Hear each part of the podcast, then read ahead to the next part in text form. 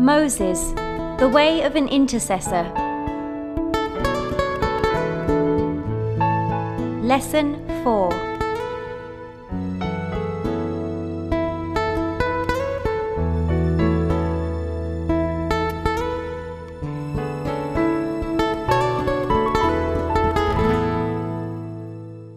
Father, we thank you once again for the entrance of your word. You said again, the entrance of your word brings light, brings understanding to the simple. You said, Father, that you abide in unapproachable light. And Lord, I know the more time we spend with you, the more light shines upon our own paths. We're able to see better, see more clearly. As you order our steps, we're just simply able to see better, Father, what your will is and what you want us to do. So, Father, I ask again today, would you please bless this session as well? Would you please come and guide us into more truth? Holy Spirit, again, every time, we never take it for granted. We yield to you. We ask for your help. We declare our dependence upon you. We have need of you. We really do. We have need of you to speak to us as individuals through these scriptures. Regardless of what I may be teaching, we give you the right, Holy Spirit, to teach us individually whatever you feel is necessary. So we yield ourselves to you, Holy One. We say, please come and teach us. We invite you. I want you to know how welcome you are in my life and in the lives of these people. We want you to teach us, instruct us in the way that we should go. So we ask for that, Father, and we believe right now as we pray that we receive that as so in our life. In Jesus' name we pray. Amen. During the break, I was looking over the notes from the last session. Please do go over those last two pages because of all the information that's on the outline that I never got to. If you would do that, I'd appreciate it because it'll be helpful to you. But right now we're going to look at basically Exodus 15, 16, and 17. We're not going to read all of the chapters, but we're going to look at some of the points that are here that I feel are important for us. Top of the outline, the lessons from these chapters are many, the most graphic being that Moses and God's people are to learn God's desire for daily dependence upon him. And again, there really isn't going to be anything new here, per se, because again, as I said that last hour, there's nothing new. God's patterns remain the same. God is the same yesterday, today, and forever. He never changes. So his way into our life never changes. His pattern for our life never changes. It's just that simple. If we would just bow to it and surrender to it and understand it, because he wants to show himself strong. So I've got down here, point A, Exodus 15, 23 to 26. As the people of God continue their many murmurings against Moses, God brings one of the first prophetic signs of the future Messiah to introduce his desire to heal his people, so much so that he makes it a part of his own sacred name. So now in chapter 15, the very first part of chapter 15's first several verses is indeed what they call the Song of Moses. There was after the deliverance through the Red Sea, where the Spirit of God did what he did there in all of Egypt, like it says, all of the Egyptian chariots were drowned in the sea when the waters came back. It says in verse 1 of chapter 15, then Moses and the Israelites sang this song to the Lord, saying, I will sing to the Lord, for he has triumphed gloriously. The horse and his rider or its chariots has he thrown into the sea. It's another song there. I'm going to come down from start at verse 17, just as the song finishes. It says, you will bring them in to the land. Well, I'll read from verse 15. Now the chiefs of Edom are dismayed. The mighty men of Moab, renowned for strength, trembling takes hold of them. All the inhabitants of Canaan have melted away little by little. Terror and dread fall upon them because of the greatness of your arm. They are as still as a stone. Till your people pass by and over into Canaan, O Lord, till the people pass by whom you have purchased. You know what, I was reading that afresh this morning. Can you imagine that, again, I read that this morning, I shook my own head and I thought, it's so true how far we have fallen. When you really realize that the testimony God's people were to carry, that they walked in such strength, such proximity to God, that people's round about them, the testimony was they were as still as stone. I mean, they just simply didn't want to move or act or do anything because of the revelation of how strong this God was that was with Israel. Verse 17, you will bring them into the land and plant them in your own mountain, the place, O Lord, you have made for your dwelling, the sanctuary, O Lord, which your hands have established. The Lord will reign forever and ever. Verse 19, for the horses of Pharaoh went with his chariots and horsemen into the sea, And the Lord brought back the waters of the sea upon them. But the Israelites walked on dry ground in the midst of the sea. Then Miriam, the prophetess, the sister of Aaron, took a timbrel in her hand, and all the women went out after her with timbrels and dancing. And Miriam responded to them, "Sing to the Lord, for he has triumphed gloriously and is highly exalted. The horse and his rider has he thrown into the sea." It says, "Then Moses led Israel onward from the Red Sea, and they went into the wilderness of Shur. They went 3 days, 33 miles into the wilderness and found no water. When they came to Marah, they could not drink its waters, for they were bitter. Therefore it was called Marah, or bitterness. The people murmured against Moses, saying, 'What shall we drink?' And Moses cried to the Lord, and the Lord showed him a tree, which he cast into the waters, and the waters were made sweet. There the Lord made for them a statute and an ordinance, and there he proved them, saying, 'If you will diligently hearken to the voice of the Lord your God, and will do what is right in his sight, and will listen to and obey his commandments, and keep all his statutes, I will put none of the diseases upon you which I brought upon the Egyptians, for I am the Lord who heals you.'" Then it says, "And they came to Elim, where there were 12 springs of water and 70 palm trees, and they encamped there by the waters." Kind of makes me laugh. I wrote this in the reference on the side of my Bible a long time ago. Verse 20, I put, "They sing," and then a little below that, a few verses below that, I put, "They snivel." They went from singing to sniveling. That's how quick we are too, aren't we? But anyway, back to the outline. I'm going to try to move quicker so I can actually cover it. The problem was bitter waters. As the people cry at Moses, Moses cries to the Lord. And again, that's so simple, but right there, when people cry to us, you know, our helping of them is going to be in our crying to the Lord, not crying back at them. The problem was bitter waters. Now, the solution was a tree. And, of course, any good Bible college will tell you that this was one of the first messianic promises, because the tree is a type of the cross. So the bitter waters of life, the bitter waters of any of our experiences are only going to be made whole when the cross comes in contact with them. So right here, this is one of the first messianic promises, realistically, because, again, God shows them a tree. The waters are bitter. And, of course, we know our lives, our spirits were dead before Christ came into our spirit. But when Christ came, the bitter waters were made sweet. He took out of us the dead, and he brought into us the life. So all through the passages of Scripture, this is what it teaches us. So the problem was bitter waters. The solution is a tree, the type of the cross upon which every price will be paid to redeem all mankind from all its sin and troubles. The promise that God gives is that if you will follow my instructions, and the promise is that if you follow my instructions, that you will consistently experience my provision in this area. He said, because I am the Lord God that healeth thee. This is where, again, Jehovah Rapha. That's where the phrase Jehovah Rapha comes in, the first expression of his desire to heal his people. So now if we just jump to Exodus 16, like I said, I want to move quickly because some other things that I want to get to. In Exodus chapter 16, but again, even in that, even as I tell you to turn back, remember, like I said, Moses is being trained. And even in that, again, you've got to see what's happening to Moses. You've got to read between the lines. This man, all these miracles have happened through the wielding of this rod.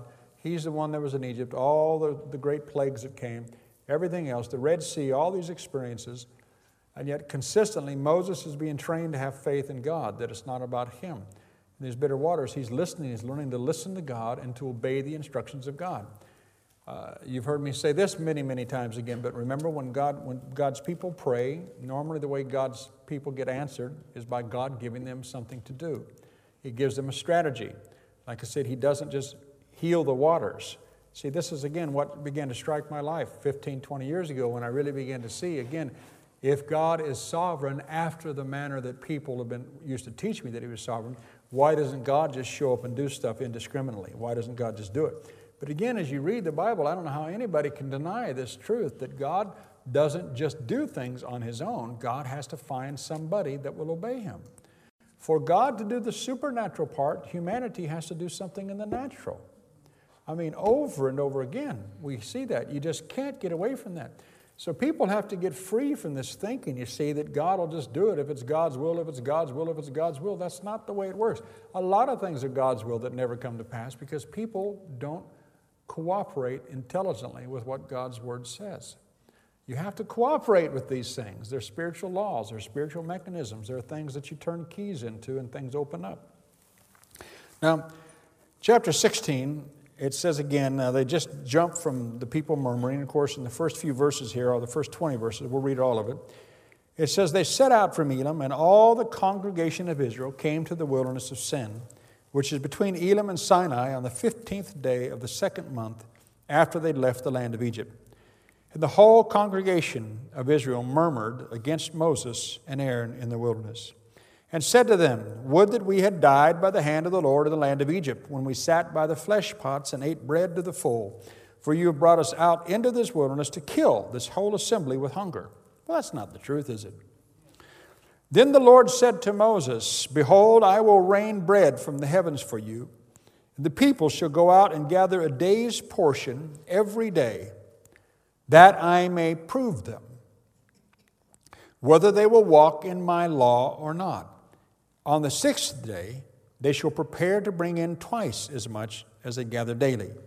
So Moses and Aaron said to all Israel, at evening you shall know that the Lord has brought you out from the land of Egypt.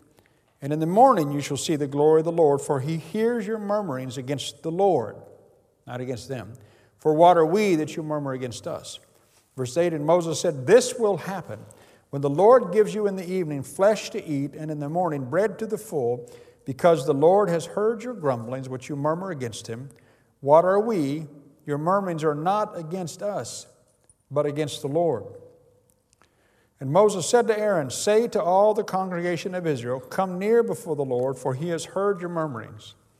And as Aaron spoke to the whole congregation of Israel, they looked toward the wilderness, and behold, the glory of the Lord appeared in the cloud. The Lord said to Moses, I have heard the murmurings of the Israelites. Speak to them, saying, at twilight you shall eat meat, and between two evenings you shall be filled with bread, and you shall know that I am the Lord your God. In the evening, quails came up and covered the camp, and in the morning the dew lay round about the camp. And when the dew had gone, behold, upon the face of the wilderness there lay a fine, round, and flake-like thing, as fine as hoarfrost on the ground. When the Israelites saw it, they said to one another, manna, which means, what is it? For they did not know what it was. And Moses said to them, this is the bread which the Lord has given you to eat. This is what the Lord has commanded. Let every man gather of it as much as he will need, an omer for each person, according to the number of your persons. Take it, every man, for those in his tent. And people did so. The people did so and gathered, some more, some less. When they measured it with an omer, he who gathered much had nothing over. He who gathered little had no lack. Each gathered according to his need. Moses said, let none of it be left until morning. But they did not listen to Moses. Some of them left it until morning, and it bred worms, it became foul, and it stank. And Moses was angry with them.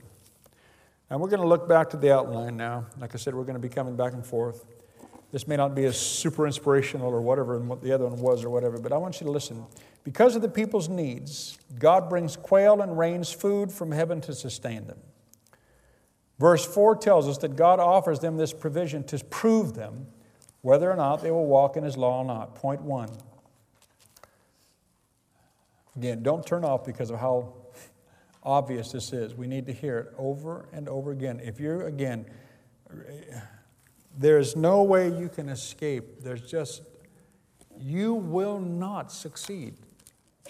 I'm sorry. You will not succeed and staying steadfast in prayer or anything else until you discipline yourself to a daily ingestion of God's Word. You just won't. Because again, like we said, the Bible speaks about how we let the promises of God slip.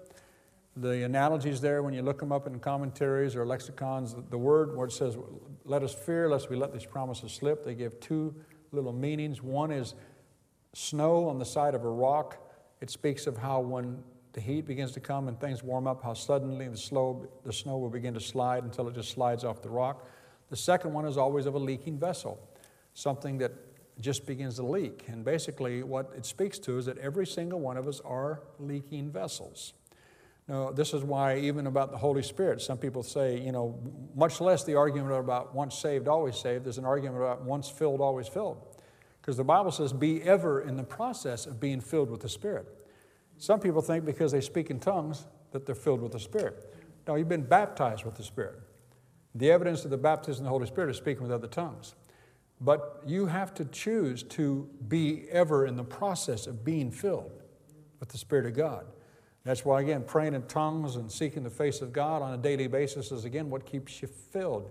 You have to stay filled because whether you realize it or not, the pressure of this world does two things. It heats up the circumstances. The circumstances cause pressure that will cause that snow to slide off that rock, which is Christ. And the other thing is that all of us have, like I said, we have areas of our life, because none of us are perfect, where these things leak out. The pressures of this world come and they begin to push aside that which we said we believed or our faith in the things of God. And so again, you don't even, you know, it's like the old story when in Mark 4 again, when we teach on seed and we talk about a garden. Remember how we say it? How many of you have ever gone out and had to buy at a DIY store or a garden shop? How many of you have ever had to go out and buy a packet of weed seed? Anybody ever had to go buy a packet of weed seed to have weeds in your garden? You don't, because they just show up, don't they? They travel on the air. Or birds, the things they eat, they drop this stuff, you know, they drop the seed of it where they fly. The birds of the air carry this stuff around. Or you'll see those little puffy bits of pollen and stuff floating through the air. I mean, that stuff, the spores of that stuff, weeds just come. Well, so it is in the human life, in the human spirit. You don't have to try to get soiled. If you stay out there long enough, you go through a day. One day walking through London will teach you that. You come back and you can feel greasy on your face, and you know what I'm trying to say? You just, because that's what's in the air. You don't intentionally go for it, look for it, or try, and I'll have some of that, you know, in a spirit. It just comes because it's in the atmosphere. Well, again, see, the things that are in the atmosphere spiritually are there whether you like it or not. And that's why, again, over and over again, I quote John 15. Jesus said, now are you clean through the word which I have spoken unto you. So I've told people forever, you need to take a word bath every single day of your life. You may not think you have dirt on you, but trust me, you have dirt on you. I mean, you do. I know I'm a man, believe it or not, and I shouldn't divulge this horrific secret, but my wife, in a very conciliatory mood one day, wanted to give me a facial. And I said, honey, I'm a man. I don't think I want to have a facial. Didn't know what a facial was, really. I mean, sorry, I'm dumb. But, you know, I thought my face was pretty clean. All I'm trying to say is you ladies are probably very familiar with this, but she took all this astringent, whatever stuff she did, you know, and I'm going, my God, you know, that stuff was on my skin, you know. And she goes, yeah, you know, anyhow, I'm trying to say, you don't know what's there.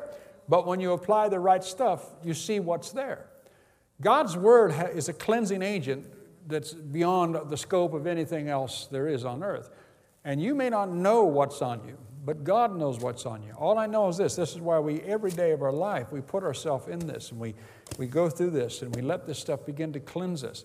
And when I was director of the Bible school, like I said, students, they always talk about, well, it's hard for me to do it because I don't feel anything. I read the Bible, I don't feel anything. I don't feel any inspiration. I don't, you know, over and over again. And I'm used to hearing that. And I just looked at them and said, listen, most of the time I said, I don't feel something. Especially when I first started, I don't sit here and open this up and fireworks shoots out at me, you know, and all this kind of stuff. But I said, that's not the issue. I simply believe. You know, that's what it says to do. I believe. It's not, you have to get, this is why we walk by faith, not by sight. We don't walk by our feelings. I just know that it's important for me every day of my life to get into this book. Every morning, every night, that's all it says to do. So I'm just trying to do what it says. And it begins to do what he said it would do, because God said, my word will never return unto me void. It will produce, hallelujah, God's word will produce from what he sends it to do. So again, I wish there was some way I could make it far more beautiful, but the fact is, daily provision is what God was trying to communicate to all of Israel there with this principle of manna. He said, every man of you shall go out and collect this every single day Except on the sixth day, he said, and we'll get to that in a moment, in the sixth day you shall gather twice as much. He said, because you're not going to gather any on the seventh day. And here again is the big issue of faith and trust. Will you trust me that I can handle the seventh day?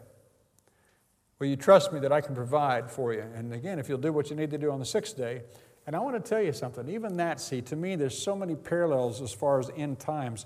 Because, you know, like, again, you're relating to something we taught before. Remember, the Bible only teaches a 7,000-year economy with God. The first 2,000 years, second 2,000, third 2,000. Then the seven years that are left of Israel's history to be played out in what we call the tribulation period. But then we go into the 1,000-year millennial reign of Christ. So the Bible only really teaches a 7,000-year economy. 6 days they were to gather, but on the sixth day they were to gather twice as much. And see, we're there. That means right now we need to ingest twice as much as we ever have in times past. We are a generation unlike any of the other days. You hear what I'm trying to say? We're not the first day, the second day, the third day, the fourth day, the fifth day. We're the sixth day. Do you hear me? We're the sixth day. And we're supposed to be gathering twice as much as any of the other ages ever did because of what's about to happen. Hallelujah. Seriously. And somehow we need to get to that. We need to understand that. This is why, you know, God's doubling up on His efforts, you know, to get us involved in all this teaching and get us involved in prayer and to a far greater extent. A lot of people don't see that. But see, we're the sixth day. We're the ones that are supposed to be getting the double measure out there. Hallelujah. Daily provision is a constant scene throughout the Word of God. It has always been God's desire that we demonstrate before Him our daily dependence upon Him. Every man had to gather his own. Today's portion was not to be considered that which would meet tomorrow's need. Did you hear me? Today's portion was not to be considered that which would meet tomorrow's need. That's what God said. Now here, Joshua 1, you guys all know it, but I'll quote it anyhow. Again, we read it, I think, the other day. Joshua 1:8 is where Joshua, remember, is taking over after Moses. And he said, two scriptures before it, and one scripture after it, he said, be strong, be of good courage, and to do all these things. For this book of the law shall not depart out of your mouth, but thou shalt meditate therein, day and night, so that thou mightest observe to do. You meditate so that you might observe to do. You will never be a doer of the word until you're a meditator of it. You meditate so that you might be a doer of the word, that you might observe to do all that is written there. And for then you, not me, not your pastor, but then you will make your own life successful, and you will deal wisely in the affairs of this life. In Psalm 1, I don't know if I just read, I think I did, but I'm going to read it again anyhow. Just Psalm 1, same thing exactly. The psalmist here, the very first psalm, the very first book of Psalms that Israel sang. The first 4 or 5 verses here. It says, blessed, happy, fortunate, prosperous, and enviable is the man who walks and lives not in the counsel of the ungodly. Did you hear me? Did you hear that? Did you hear God?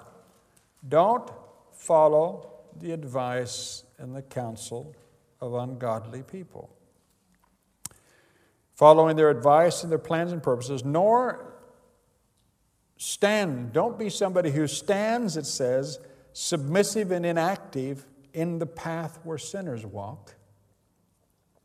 Nor don't be somebody who sits down to relax and rest where the scornful and the mockers gather. But his delight, the person that will be blessed, his delight and his desire are in the law of the Lord, and on his law, the precepts, the instructions, the teachings of God, he habitually meditates and ponders day and night. And he, this person who does that, verse 3, shall be like a tree. You'll be like a tree. It doesn't say instantaneous overnight. It means you're going to grow. He shall be like a tree that's firmly planted and tended by the streams of water, ready to bring forth its fruit in its season. Its leaf also shall not fade or wither. Listen, and everything this person does shall prosper and come to maturity. Well, that's a pretty fair to middling promise. Everything he does shall prosper. That's point 3. Now then point C in the outline. Let's read, go back to Exodus, and let me get to this point now. So that's, again, daily provision. Moses is being taught, the people of God are being taught you are to go out and daily get what you need. Our spiritual food is something we have to gather daily. I mean, you don't have to, but really here is the oldest of teachings. Today's manna will not take care of my tomorrow. That's why when you don't get something, when you try to rely on yesterday's food, yesterday's manna, you're weary. You get wearied quicker than normal. You get tired quicker than normal. You get frustrated. You get irritated. You get upset. Whatever. It's because your spirit isn't being fed. Therefore, your flesh will have more power than your spirit. You'll be more cognizant. You'll be more aware. Your flesh will speak louder to you than your spirit. Now, again, you know, I had to get this through my head. Always remember, you guys, that there's none of us that haven't had to walk this walk. And I'm no different than you. Like, my teacher's no different from me. I mean, you know, like I said at last hour when I was at Teen Challenge or what have you, before, when we were talking before we started that last session, you know, I know what it's like to have your flesh, you know, everything about your life is controlled by your flesh. I don't feel like doing this. I don't want to do that. And you just, this is why I, you know, thank God, like I said, I was put in a position where I had to. I'm writing this article right now for a group in the States. I'm calling it Tough Love. And I'm just talking about, you know, let me ask you a question. If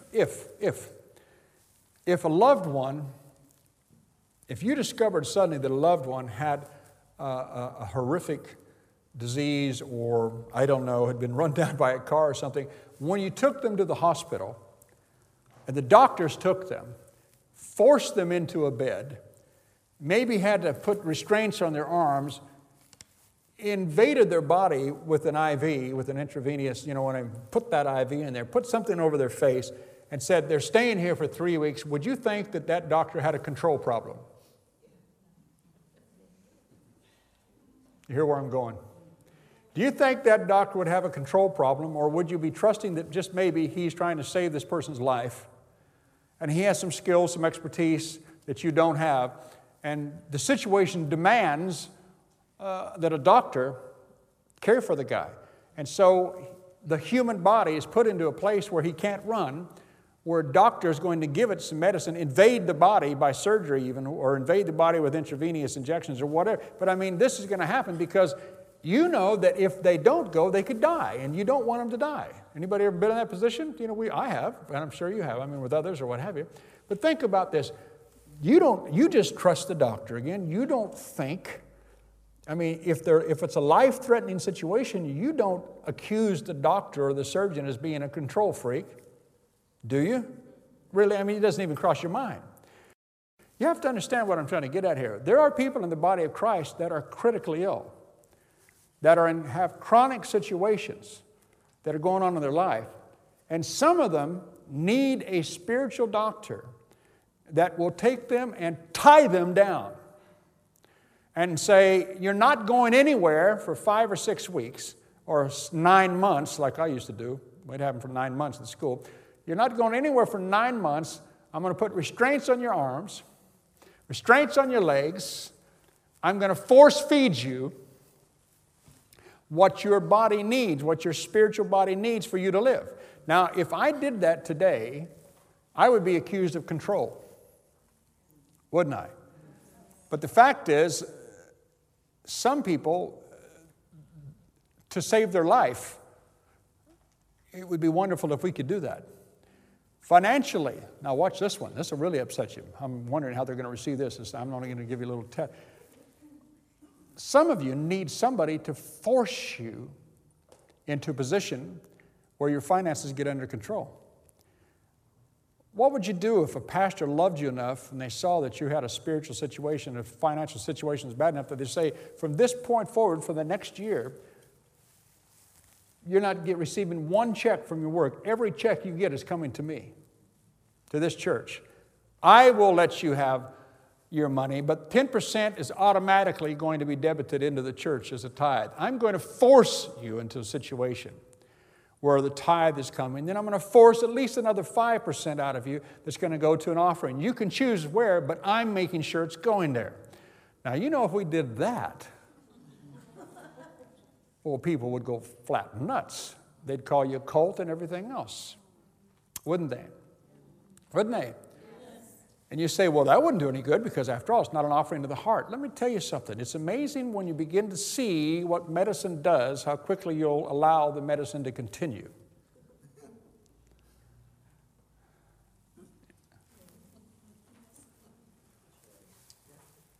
And a lot of people are they're spiritually ill, they're critically ill, they're in chronic situations, and like I said, shepherding and control is never right, but discipleship is often extremely right. And yeah, it's abused often, but I'm trying to say there's a lot of people that will suffer for the rest of their lives because they won't put themselves in a hospital spiritually where somebody knows what to do. They won't yield themselves to the knife, to the sword of the Spirit. They won't yield themselves to the medicine that's going to actually bring health because they want control. But if they keep control, they'll die. I just thought I'd let you know that. Like I said, I know churches in the States where it's incredible, where to be a member of the church, you sign a covenant. It's not a request. They make sure. Membership. You don't have to become a member, but if you become a member, you sign a document, and 10% of your check goes straight to the church right from where you work, period, full stop. Because membership requires that you tithe. And it's not a church trying to control them. It's a church saying this is one of the commandments of the Lord, but you ought to see how blessed the church is. And the people right now, what happens is they say, this guy said normally it happens after just like 2 years, but after 2 years people can opt out, as it were, and almost all of them do because they've got a discipline now because their life is so blessed. This church, over 96% of the church tithes faithfully, over 10% of their income that have been involved in it because they've seen what happens. They know, but they had to be put in a position where they saw what happened. Oh, well, so you don't like that, do you? But the fact of the matter is, no matter how many people might abuse that situation, you hear what I'm saying anyhow. I know you do. You can sit out there and look holy at me. But I know that your spirits know what I'm talking about is true. You and I all know people that are on the chronic list and the critical list spiritually, with their finances, with their physical health, with their life, with their relationships or what have you. And if God would have His way, He would bring you to a place where you were hospitalized and put under the control of some doctors and surgeons that knew how to save your life. But because we're free will agents, free moral agents, you know, it's very difficult to find yourself in a position where you do that. And if you did, like I said, your whole family would think you were in a cult. Don't worry, I'm not signing you up for anything. All right? I'm just trying to make a point here about some tough love. Because when I had to work with all those guys, like I said, ex-drug addicts, prostitutes, pimps, dope fiends, and what have you, these guys had never learned in their life. They had no discipline. They didn't know how to say no to zip. And so we had to do something for them. We had to get them into an environment where they could at least have, you know, their life controlled for them until they were able to control it themselves. That's what happened to me. I got discipled. And I'm just saying, so whether it's reading the Word of God or whatever, you see, this is what, like Mike Murdock has a little saying in one of his books. He said, will it take a tragedy for you to change your habits? Will it take a tragedy? See, it's not God's will that tragedy come into a person's life, but in some cases, people never change their habits until some tragedy occurs. And I'm just saying, you and I get to, anytime we want to, make the habit of becoming a student of this Word. Just a daily diet of God's Word. Just start doing it. You can talk it, but you got to show it. You got to show it. I'm dependent. Here I am. Okay, God, here I come. Again, I've got my Bible. I got eyes. I got a mouth. I'm going to read this thing. And I'm trusting you to help me understand it. But you know what, Lord? If I don't feel anything for the next 15 minutes, I don't care because I'm doing what you asked me to do. I'm reading the Word. I'm meditating in this Word. And that's what you do. You just start and you just do it. And like I said, it's like an onion. It starts to layer as you begin to put the Word in your heart, you know, lay hold of this Word whereunto is eternal life. It begins to layer and you don't even realize it, but the changes begin to come. Now let's move on from Exodus 16, verses 23 through 30. Exodus 16, 20. So we finished off there in verse, it says in verse 20, but they did not listen to Moses. Some of them left it until morning, and it bred worms. It became foul, and it stank. And Moses was angry with them. Verse 21, they gathered it every morning, each as much as he needed, for when the sun became hot, it melted. And on the sixth day, they gathered twice as much bread, 2 omers for each person. And all the leaders of the congregation came and told Moses. He said to them, now listen, this is the next part I want to get to as far as an intercessor. An intercessor has to know about the daily provision. That's just obvious. But this is critical as well, and it may sound very simplistic, but you have to grab this one as well. It's the principle of Sabbath. He said to them, the Lord has said, tomorrow is a solemn rest, a holy Sabbath to the Lord. Bake and boil what you will bake and boil today, and all that remains over put aside for you to keep until morning. They laid it aside till morning, as Moses told them, and it did not become foul, neither was it wormy. Moses said, eat that today, for today is a Sabbath to the Lord. Today you shall find none in the field. 6 days you shall gather it, but on the seventh day, the Sabbath, there shall be none. On the seventh day, some of the people went out to gather, but they found none. And the Lord said to Moses, how long do you people refuse to keep my commandments and my laws? See, the Lord has given you the Sabbath. Therefore, he gives you on the sixth day the bread for 2 days. Let every man remain in his place. Let no man leave his place on the seventh day. So the people rested on the seventh day. The house of Israel called the bread manna. It was like coriander seed, white, and it tasted like wafers made with honey. Okay? Now the word Sabbath, down here in the outline, point C. The Lord institutes to the people the principle of Sabbath. The word Sabbath literally means to cease, desist, to interrupt, to intercept. It means intermission. Point 2, intercessors must hold fast to the concept of Sabbath. While passion is vital, being driven is dangerous. Subtle messianic complexes can be developed where you fail to remember that God has many in the city. Now, I spoke to this at points before, but I want you to turn, that it's not on the outline, but I want you to turn to turn to Leviticus chapter 26 real quickly. I want you to see, we're going to go there real quickly and go to Jeremiah. I want you to see really what God says about the Sabbath, because I want you to understand how important it is. Sabbath is basically a time to trust the Lord. Say this with me. Sabbath is a time to trust the Lord. Sabbath is a time to trust the Lord. What that means is you don't do anything on Sabbath, because you actually are declaring and you're showing your dependence and your faith that whatever I've done yesterday is okay for today. When it comes to Sabbath, see, it's the sixth day, and I've done what he said to do. I've gathered twice as much, and it's okay for me to rest today. And you have to know it's okay for you to rest.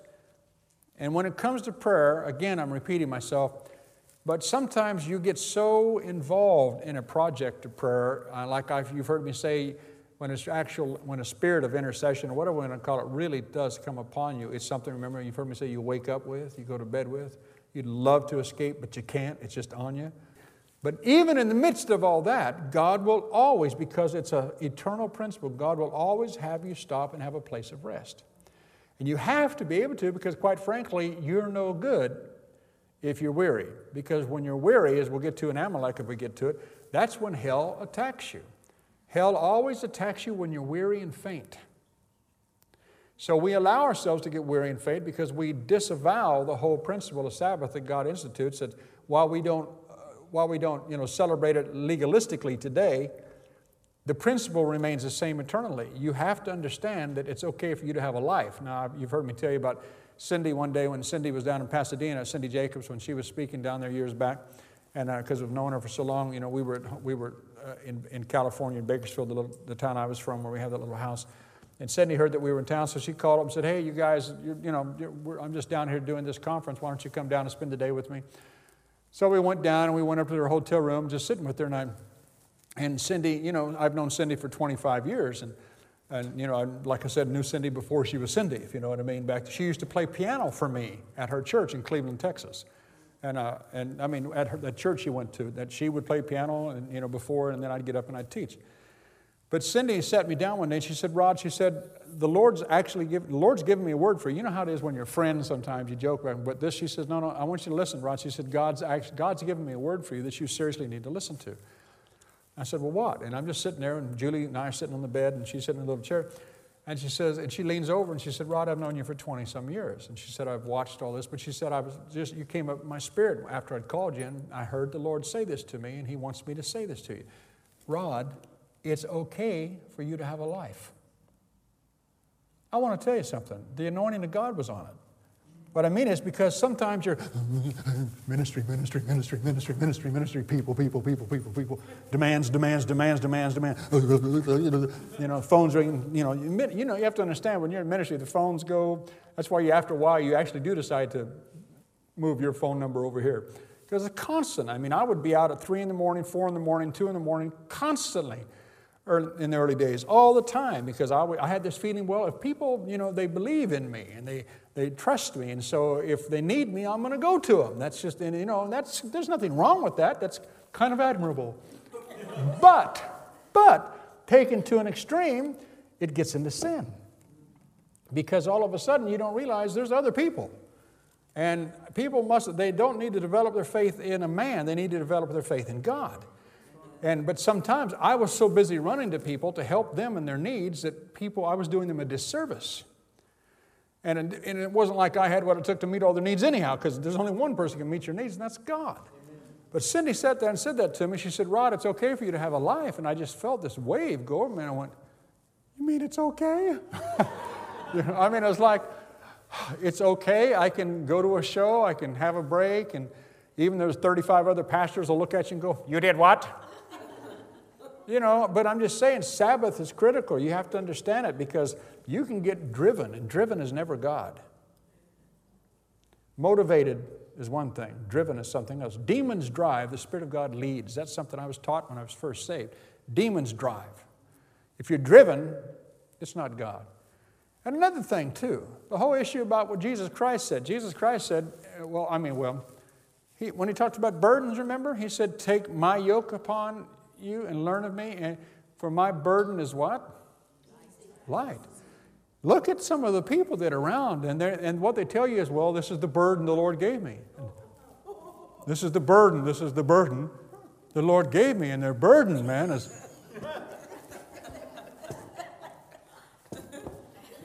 and they're about to die. And when you tell them, well, Jesus said, if it's from me, it's light. Well, then, if you're doing this, somebody's screwed up somewhere. Somebody's making a mistake. Seriously. Because his burden is easy. His burden is light. In fact, I could show you verses in Jeremiah. It says, that you shall no longer say the Lord's burden. It's a sin to say the Lord's burden. But it's traditionalized today where, well, the burden of the Lord on my life. In fact, people say, so what's the burden the Lord gave you? People ask me that, and I go,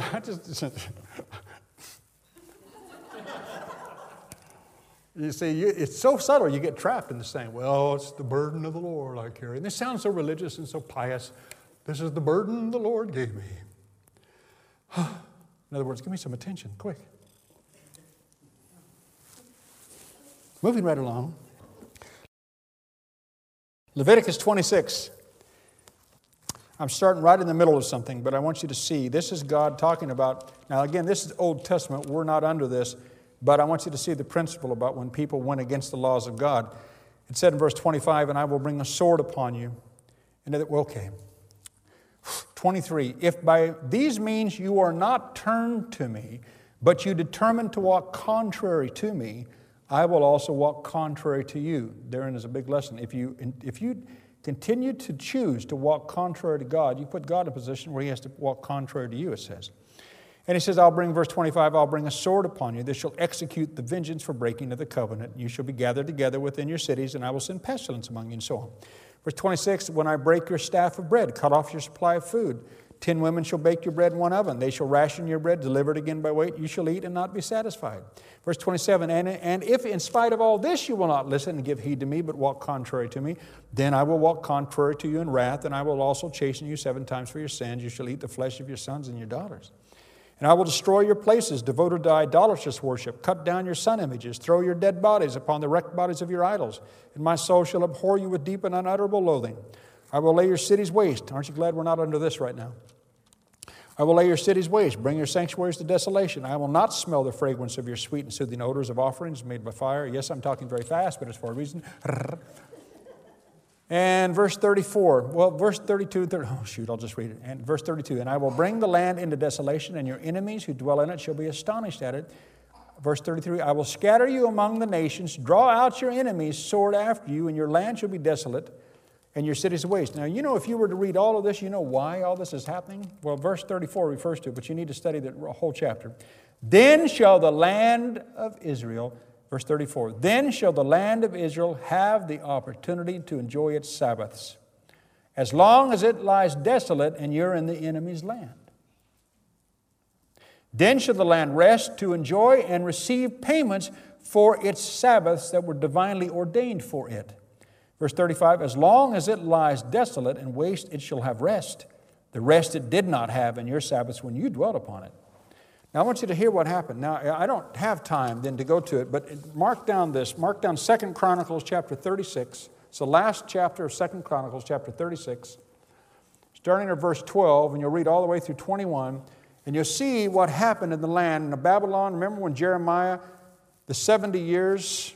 You've heard me refer to it, but this is where it actually shows it. In 2 Chronicles 26 and also in Jeremiah chapter 34, verses 13 through 17. Jeremiah chapter 34, verses 13 through 17 is where God speaks categorically about how Israel went into bondage for 70 years at that point.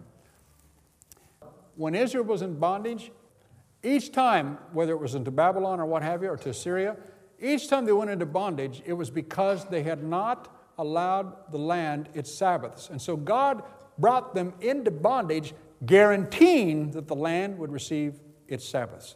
In other words, they missed 7 Sabbaths. So 7 times 7 is 49. So they went for 50 years into bondage because God said the land will have its payment. You need to hear that. The land will have its payment. You didn't allow it to have Sabbath, so I'm going to put you in a position where it has to. Now, I'm telling you today, in whatever we work at, now don't get confused. Like I said, it's an Old Testament thing. We're in a new covenant. But the principle of Sabbath remains the same. The Sabbaths are holy unto God. They're sacred. They're eternal. What I'm trying to say is this. You and I need to understand God's desire for us to have a moment of rest once in a while. I didn't say lazy. I said rest. You need to be aware that if you find yourself in a position where you're driven, you're under the control of demons, not the control of God. You have to understand Sabbath is a place where you prove your trust in God. I can actually take a break and all heaven won't be silenced because the plan of God is not that dependent upon me. I hate to shake you up, but heaven will continue to rock and roll without you. It really will. But nevertheless, you see, this is what I mean. So when if we get into a position of being driven, it's just showing to God, you don't trust me. I need you to rest. I need you to also understand that when you're not praying, there'll be some others that'll pray. I have many in the city. You know, it's not solely dependent upon you. Remember, it's upon me. But again, you have to understand, this is what I mean, how subtly you can get a messianic complex. If I don't do it, no one will do it. If I don't do it, nobody will do it. If I don't do it, nobody will do it. There's a balance in all of it. Like I said, you're to be motivated. You hear me? You're to be motivated. And God's passion is something to be enjoyed and to be nurtured. But I'm just saying at the same time, see, God knows who you are. And He knows that you need a life. Always remember, God loves you. And God's love for you means He wants to show Himself alive to you. He wants you to be blessed. So all in the name of, I'm going to change the city. I'm going to change the world. I'm going to change this nation. I'm going to change Parliament. I'm going to change everything. I'm a changer. You know what I mean? You know, that's cool, but then you need to go back and go, Father, we thank you for your word today. And we trust, again, that you're just helping us. Help us to walk through these scriptures for ourselves. Help us to see, again, the absolute need for daily dependence upon you. And help us to really understand, even as I said in passing, that we're the sixth-day church. We're going to gather twice as much, Amen. And help us, Father, to reverence the need for Sabbath in our own lives so that we can be used of you for the long haul, not just a short run. In Jesus' name, we thank you for it. Amen.